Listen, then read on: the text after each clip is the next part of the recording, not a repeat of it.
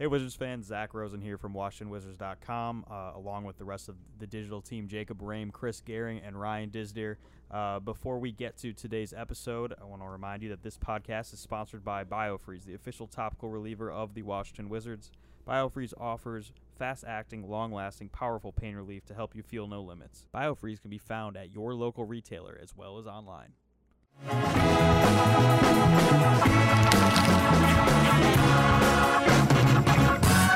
Today we're going to talk about uh, the pre-draft workouts that have been going on at uh, the MedStar Wizards Performance Center, uh, along with uh, some agency workouts that have been going on more along uh, behind the scenes. Uh, we have obviously the combine that took place la- since last time we spoke.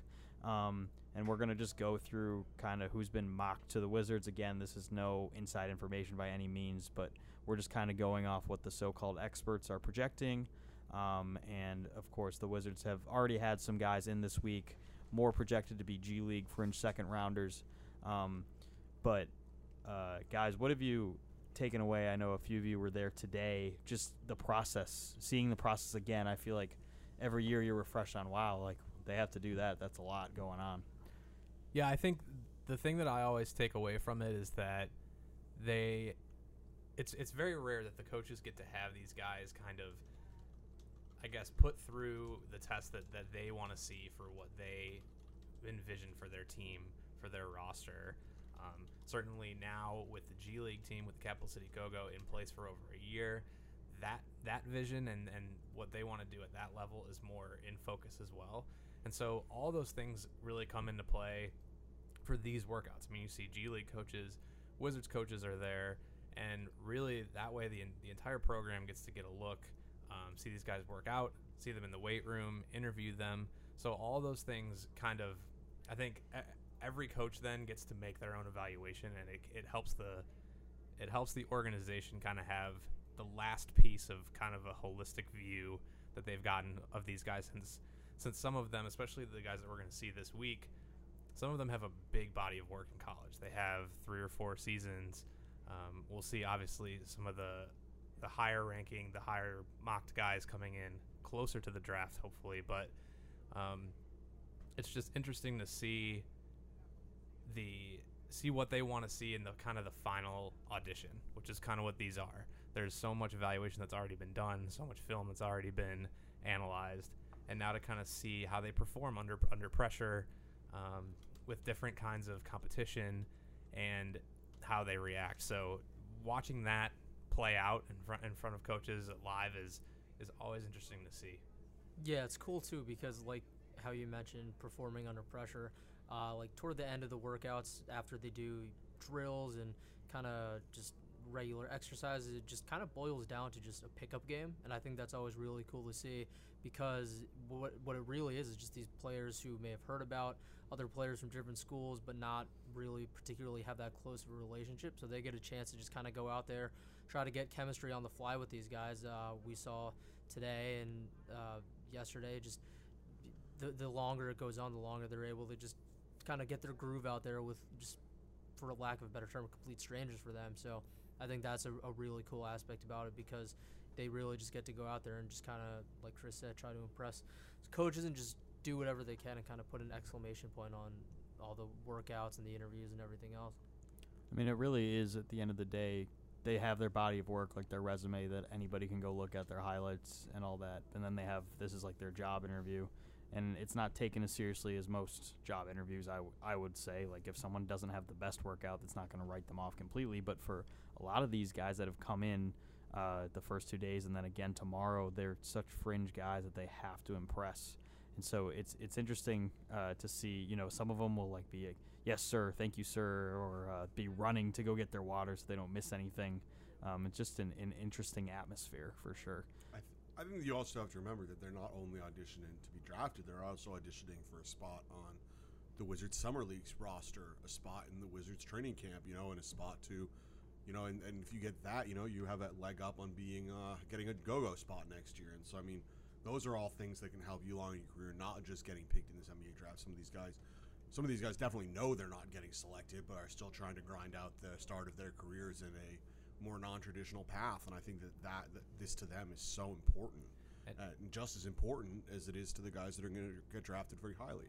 and getting in getting in on any level with a professional team the chain reaction that it can set off you know if you summer league with a team then you get in front of a european scout then you get to go play sometimes for a season or two and really grow in a professional atmosphere get a lot of minutes playing against other pros. Um, there's just no telling the road that that one workout can set off for some of these prospects especially guys that haven't been kind of at the top of all the boards and things like that. So that's what's cool about this and what what comes out of it what it boils down to is some really intense competition even though it's not always like game action it's it's 3 on 3 and things of that nature it's not a full 5 on 5 officiated game but it leads to a lot of really great competition and we've heard players in the past say that those kinds of atmospheres really help bring out the best in, in everybody and it's and it's fun to see And I know we haven't seen any of these guys uh, outside of the combine quite yet, but there are, of course, millions of mock drafts out there. So I wanted us to kind of go through some of the guys that have been projected to the Wizards um, just based off. I know we did a roundup recently, and this has no particular order, just based on what we've seen a lot of. Um, so we'll go through about six or seven guys, and mainly just you know tell me about them, what you how how they would fit, and uh, what we can really you know what are some of the things about them that people might not know. Um, so Jaxson Hayes uh, has been projected a lot to the Wizards from out of Texas. He's a center. Uh, he's been compared kind of to like a Clint Capela, like traditional center guy who can set a screen, dunk, protect the paint. But I mean, what what else can we can we take away from that? I mean, I feel like that's always projected every year to the Wizards as some center that ha- can't shoot the ball apparently and all that. But what else can we take away how he would fit? Yeah, so Jaxson Hayes, when I was doing a little bit of reading about him, because he's been mocked to us, I think, five times out of the ones that we've sampled on our website so far. And the he didn't shoot a single three in his only season at Texas. So we can assume his first So- three would be as so a yeah, so come with the Wizards. because we'll were- get him to start shooting threes. Yeah. So that's an interesting thing though, because when you when you look at the evaluation of almost every big man in the draft f- from like the last five years or so, it's always there's always a line in there about can they develop into a perimeter shooter? Can they stretch the floor? Um, and that really isn't necessarily Hayes' game. What he does have is plenty of athleticism, a really long frame, the ability to, I think, when he grows into an NBA body, he can be a big time rim protector, a finisher, and so those are all those are all very common buzzwords when it comes to big men. But watching him at Texas for one year, kind of the growth potential, it's obviously hard. You know, he's essentially still kind of out of high school. I mean, he's Yeah. been in college for what five months or something like that, and then got into the draft process. So if that's going to be the case for a lot of these guys, and um, but certainly his his body, his frame, and his athleticism are are the two main building blocks for any for any incoming big in the NBA today. Yeah, he's got all the tools, and it just is a matter of whether it can be molded into developing. And uh, I know a lot of experts have been saying that he might be kind of like the perfect example of a guy whose ceiling isn't that high, but his floor is really high. So he's a pretty safe prospect in that regard because he is so traditional. He can do a lot of the things you would want from uh, a, a guy like Clint Capela. So I think in that regard, he is really intriguing because you have this base of what like you're kind of like, all right, this guy could be a very safe player, but if things go right and he's able to develop, he could be uh, a much, I mean, much better player than that. I mean, rim rim protectors who can run the floor are Yeah, he never can gonna, really run the he floor. can really run, Yep. are never going to go out of style. Yeah. The guy was the guy shot free throws really well at Texas. You know, he was around seventy five percent. So I think you can dream on him developing a jumper, and you know, as you work with him to develop him, the guy. I mean, who knows if he'll ever, if he'll ever actually be able to shoot threes? But I mean, developing a mid range game would be paramount for him. And he, look, I mean, all these guys are really interesting. All these, none of these guys are. I think that when when we're getting into the nine range, you know, we, there are certainly no sure bets, and everybody at nine could go as high as nine and as low as like 20. s- yeah, Yeah. twenty at this point, and and he certainly fits into that mix. He's just got to find the right fit. I think he probably goes in the lottery. Yeah, yeah. He seemed. I mean, he's so young. I think he's one of the he's probably the what the best pure center on the board. Yeah. So that that makes it him intriguing to a team that's looking for that long term. Uh, another center who is definitely not. He's only listed as a center because he's seven foot two. Uh, he missed a lot of the season with an injury. He's a McDonald's All American. You've probably heard of his dad, Manute Bol. His Bol Bol, who is a really, really interesting prospect.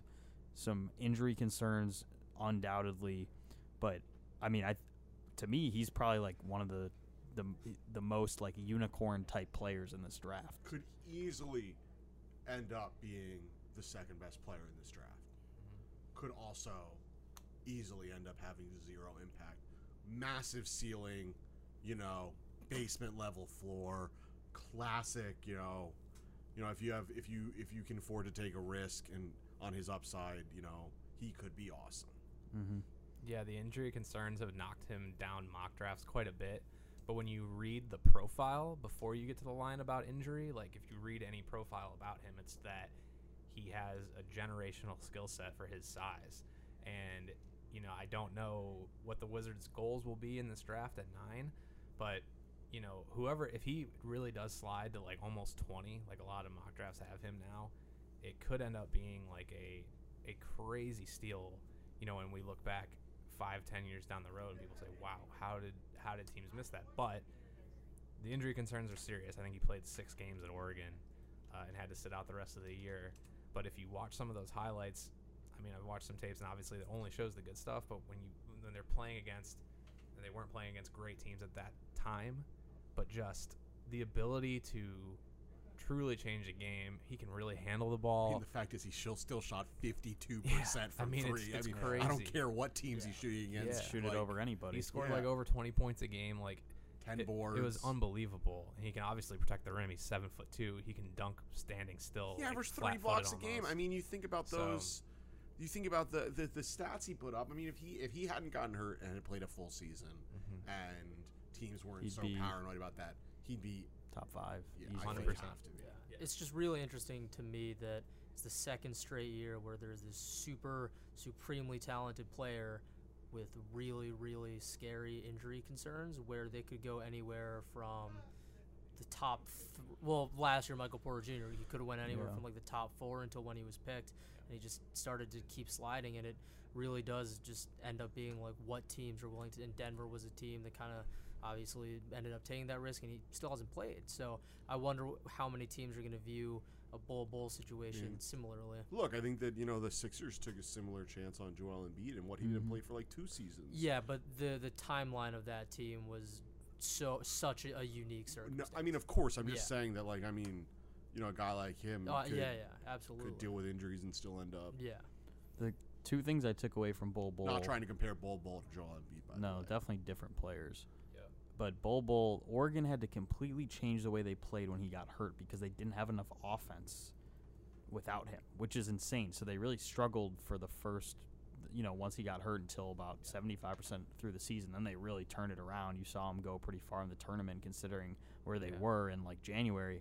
And the second thing I took away is both the positive and negative. Watching his tape, he is clearly super confident and will shoot the ball from anywhere on the floor, but he also misses guys who are wide open all the time because he's. I mean, this is pretty common for an 18 year old to have tunnel vision, but I noticed it a lot watching his tape. Um, and so, I mean, that also makes sense why they had to change the way they played. All right, we're going to take a quick break here and talk about a few more other players on the other side. During this break in the action, we remind you that this podcast, Off the Bench, is powered by BioFreeze, the official topical reliever of the Washington Wizards. BioFreeze offers fast acting, long lasting, powerful pain relief to help you feel no limits. BioFreeze can be found at your local retailer as well as online.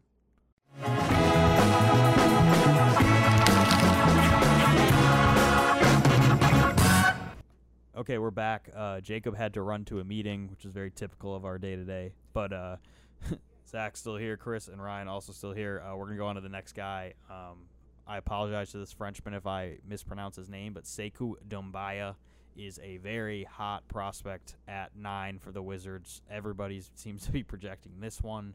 Um, I think mainly because after if the draft goes chalk, as we assume that you can kind of, you know, invest in projects after that, depending on what you're looking for. Um, but I think a lot of people are curious what to expect from this guy. I mean, he's super young. He's never obviously played in America. He didn't go to school here. Um, he's been playing professionally, I guess, a few years in France. He's not gonna. His numbers aren't gonna pop out to you. It's not like Giannis ever did, or any of those foreign guys who start playing. You know, the the freaks, quote unquote, that are just physical investments. They're very uh, built for their size, their position, and I guess a lot of people have compared him to Pascal Siakam in a way, um, which I can see. I just watched his tape and I was like, yeah, I see that a lot. He's just like everywhere. But what have you guys seen from him? What can you tell our fans more about him?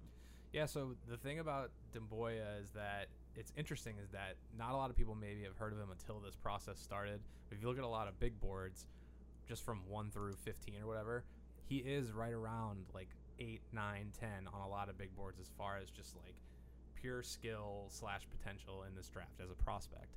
So I think this would be a really interesting pick for the Wizards. Obviously, he's going to require some time. He's going to require some patience. But when you look at the fact that he's a, he has a six nine frame, he's a really smooth athlete, and when you have those two things, you, you he really fits the mold of a guy who can slash, who can be a problem on the rim, and defend a lot of guys. And you know, we're watching the playoffs now. We're watching how a guy like Pascal Siakam can really impact a game with his size on both ends of the floor. He has probably the athleticism to guard like uh, in the right situations, one through four, if not all five positions. He's six nine with a Mm, big reach. Yeah, in so the modern NBA, definitely. yeah, so that kind of that kind of upside at nine in this particular draft, um, he's a really really intriguing prospect for those reasons. Obviously, he has to pr- improve his efficiency. He'll have to shoot the ball better. Um, he'll have to score a little bit more efficiently. But I think those intangible skills are going to jump out to a lot of teams around where the Wizards are going to pick. Yeah, everything I've read about him so far, every single profile has just kind of highlighted his athleticism over and over and how raw he is and how he can really be developed into something special. And uh, I know the Siakam comparison is super popular and that's the one a lot of people go to, but I've seen that his former teammates compared him to Melo, uh, Lamar Odom, one of someone who's been around him for a while, called him a monster with a child's face. And I mean, he, he is so young, and that's such an intriguing thing about him where I mean, we were talking about Bol Bol and how he is so talented, but has the risks with with injuries where um, he kind of doesn't have those injury risks. He just has, like Chris mentioned, issues with efficiency, or if you're just looking at the box score, he, he certainly hasn't been uh, lighting it up in points per game. But all the physical tools are there, and it would be certainly an interesting player to uh, kind of follow, especially in his rookie year, and trying to see how he navigates the change from playing in Mhm. Europe to playing in the NBA. The, the questions you always have about the international prospects, it starts with, are they going to be okay coming to America and you know assimilating and you know figuring out the life of being an NBA player, let alone being in a different country. Right. You think about character, which is it can be hard to judge character across cultures at times. But I mean, he's so young. I can only imagine it, you'd be just worried about his maturity. And then uh, the third thing, of course, is just is he willing to come over right away? And I'm sure he is. If you're going to be a lottery pick in today's NBA, you're going to come over right away. Um, I don't know about the other international prospects in this draft, but th- you know that's just what comes with drafting an international guy. There's a lot of questions. I think a lot of people were shocked when Giannis came over right away, and it clearly his assimilation to America, his rookie year, probably made or break uh, broke the fact that he became who he is now. I mean, who knows if he gets stashed and he comes over, if he even decides to come over, becomes the player he becomes. So uh, it's interesting with the international guys. Uh, another name who uh, I think he's kind of ranged late lottery, mid second, mid first round, maybe even to the twenties. Is Nassir Little out of UNC? He seems to be more so one of those guys you can plug and play right away. Yeah. He can defend multiple positions. He can score pretty well from anywhere on the floor. Uh, efficiency, you know, wasn't fully there. I don't think he kind of had a reserve role towards the end, but he made a huge impact in the tournament, and he was a McDonald's All American. He might have won the MVP. I don't, I don't recall, but he's like he was a big prospect coming out of high school. Yeah, on, on big boards right after, right before he started his college career. I mean, I, he was without a doubt a top 10, if not a top five prospect, pretty much across the board. And f- for sure, he is one of the most, probably one of the players that's most likely to be able to step in and give you quality NBA minutes right away because he plays really hard. He's got a big, like, built out frame already for his age, and he will.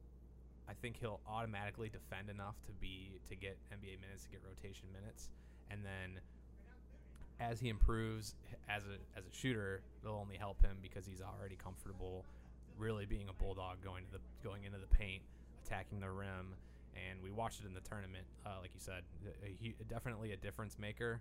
And I don't know about you know the floor and the ceiling, but for teams that are looking for a guy who can really come in and, and adjust quickly, I think that he'll be that.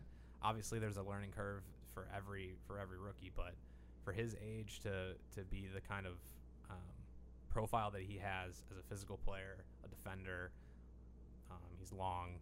It, it's it's really going to help him and I think you know around the, where the Wizards are picking is where we'll likely see him go. I don't know if it'll go early, but the if the Wizards weren't to take him at nine, I think that 10, 11, 12 range is, is probably about right for him. Yeah, and I think fit would certainly be uh, something that would possibly entice the Wizards to draft him. Jeff Green and Trevor Ariza are both free agents, so the Wizards need help uh, with the forward position, and he could certainly come in and, like you said, just add value on defense and really just step in and contribute early on. Um, so that would probably be another reason why. I think he's very NBA ready compared to a lot of these guys, and he's literally, you know, 19 years old. He's gonna be, he would be here uh, a while, and you know, people might think he plays the same position as Troy Brown, but I feel like Troy Brown is gonna be handling the ball more, playing more of the two slash three versus the three slash four, and Little is more uh, a genuine forward. Mm-hmm. Um, so it, it'll be interesting to see, you know, if he is there, or maybe the Wizards think they can get him a little later, try to trade back. But I, I feel like he's a very intriguing prospect and kind of fits what the Wizards are looking at. Um, then a lot of, you know, the first three picks seem to be set in stone. After that, you know, four through eight, there's clearly seems to be a tier among experts, but a few guys that could fall would be probably Coby White out of UNC and Nassir Little, or sorry, not Nassir Little, uh, Cam Reddish out of Duke. Um, do you think those guys, if one of them falls to nine, that the Wizards like have to pick them? I I tend to feel that way about Cam Reddish. I, I think that his physical profile will be talked about ad nauseum as one that is once it fills out just a little bit more, he is the prototypical frame for a two-way NBA wing. Um, his his numbers at Duke, I think, could scare some people away, and I think that that is probably why some people think that he's going to drop or can drop. Um, but watching some of his tape, I'm I'm a Louisville basketball fan. I watched him shoot Duke back into a game against Louisville this year. I I think once you get him in an NBA program, he's probably going to be able to contribute pretty quickly. And um, another another kid who obviously is right almost right out of high school. Like we talk about these freshmen, he's super young. There will be a learning curve for him as well, but I think the physical tools combined with the pedigree that he he also had coming out of high school is if it were to drop, I think it would be real the Wizards would uh, would have to take a really long look at him for sure. I, I feel the same way about Coby White, but we, we, can get to him as well. Yeah, I was gonna say it's funny you say uh, you would say Cam Reddish because I would say Coby White. I just think like I have said it before, but I and I've seen a lot of people, a lot of experts can make this comparison, but he just reminds me so much of De'Aaron Fox in the way that they both play really fast, but they're also completely fearless when they're driving or just doing anything. They they just don't play timidly, and I think that's such a, a big and like look at a guy like Collin Sexton last year who once, he, I mean, he was the same way. He just was not afraid of anyone or anything, and once he started to find his footing, he really started to show out. And I think Coby White is kind of cut from the same cloth where he's got the physical tools, but more more so than that, he's got the mental uh, kind of tenacity to find success early on in the NBA. And you know, John Wall's health is still um, something that needs to be looked on, and there's really no timetable for his return. So getting a guy like Coby White in there and just getting him reps early on in his career, I think could pay pretty large dividends. I think I'm on record last year predicting that Troy Brown was going to get picked by the Wizards without any intel, just just that I I said I don't think this is who I want the Wizards to pick, but I think this is who they're gonna pick. But if you guys had an early early prediction of who you think the Wizards will pick at nine, who would it be? I think I I think I'll go uh, with Nassir Little. I just Yeah. think it might not be a nine, but I think it it makes sense. He's young. He fits what they want to do. Um, but I, I'm definitely going to probably change that within the Yeah, I- next two weeks. But I like that. I like the idea of a wing in general. I think when you look at what the Wizards might want to accomplish this season, you, you just mentioned John Wall is going to miss probably a significant part of the season. I think that there will be some time to develop some players and, and get some minutes. And I think for that reason that, that what we talked about with Sekou Doumbouya is is probably going to be very intriguing to the Wizards. We'll see how the draft plays out. But to be able to add a guy with the upside that he has, he has a really unique physical frame, and I would say not not totally rare, but unique athleticism to go with that. And I think that that's a profile that, in the Wizards' position right now, as it stands today, it would be it would be really hard to to miss to miss on that. And I think that he kind of fits right in there as as good value, and in, in the spot. Yeah, I would say Jaxson Hayes, uh, kind of going off what you said about value. I know a lot of fans um, would be, I don't know what exactly the word would be, but uh, Dwight Howard and Ian Mahinmi are both under contract for next year, so that would be adding a third center. But I mean, you don't draft for one year; you draft for the next ten. And I think that drafting a guy like Jaxson Hayes, who we said is so kind of like what you want in a center, and he has the room to improve and can hopefully develop an outside shot or a mid-range shot and just become a more well-rounded player. I think drafting him would really help solve the center position for not just you know the the short term, but for the long haul as well. So I think that that value at that pick would be something that makes me believe that that would be him. That would be the pick. and I think especially with how if Thomas Bryant does come back, he's more of an offensive threat than a defensive threat, and it would be interesting to see those guys for you know for years to come as kind of like a one-two punch in the paint. Could probably even play together at times too.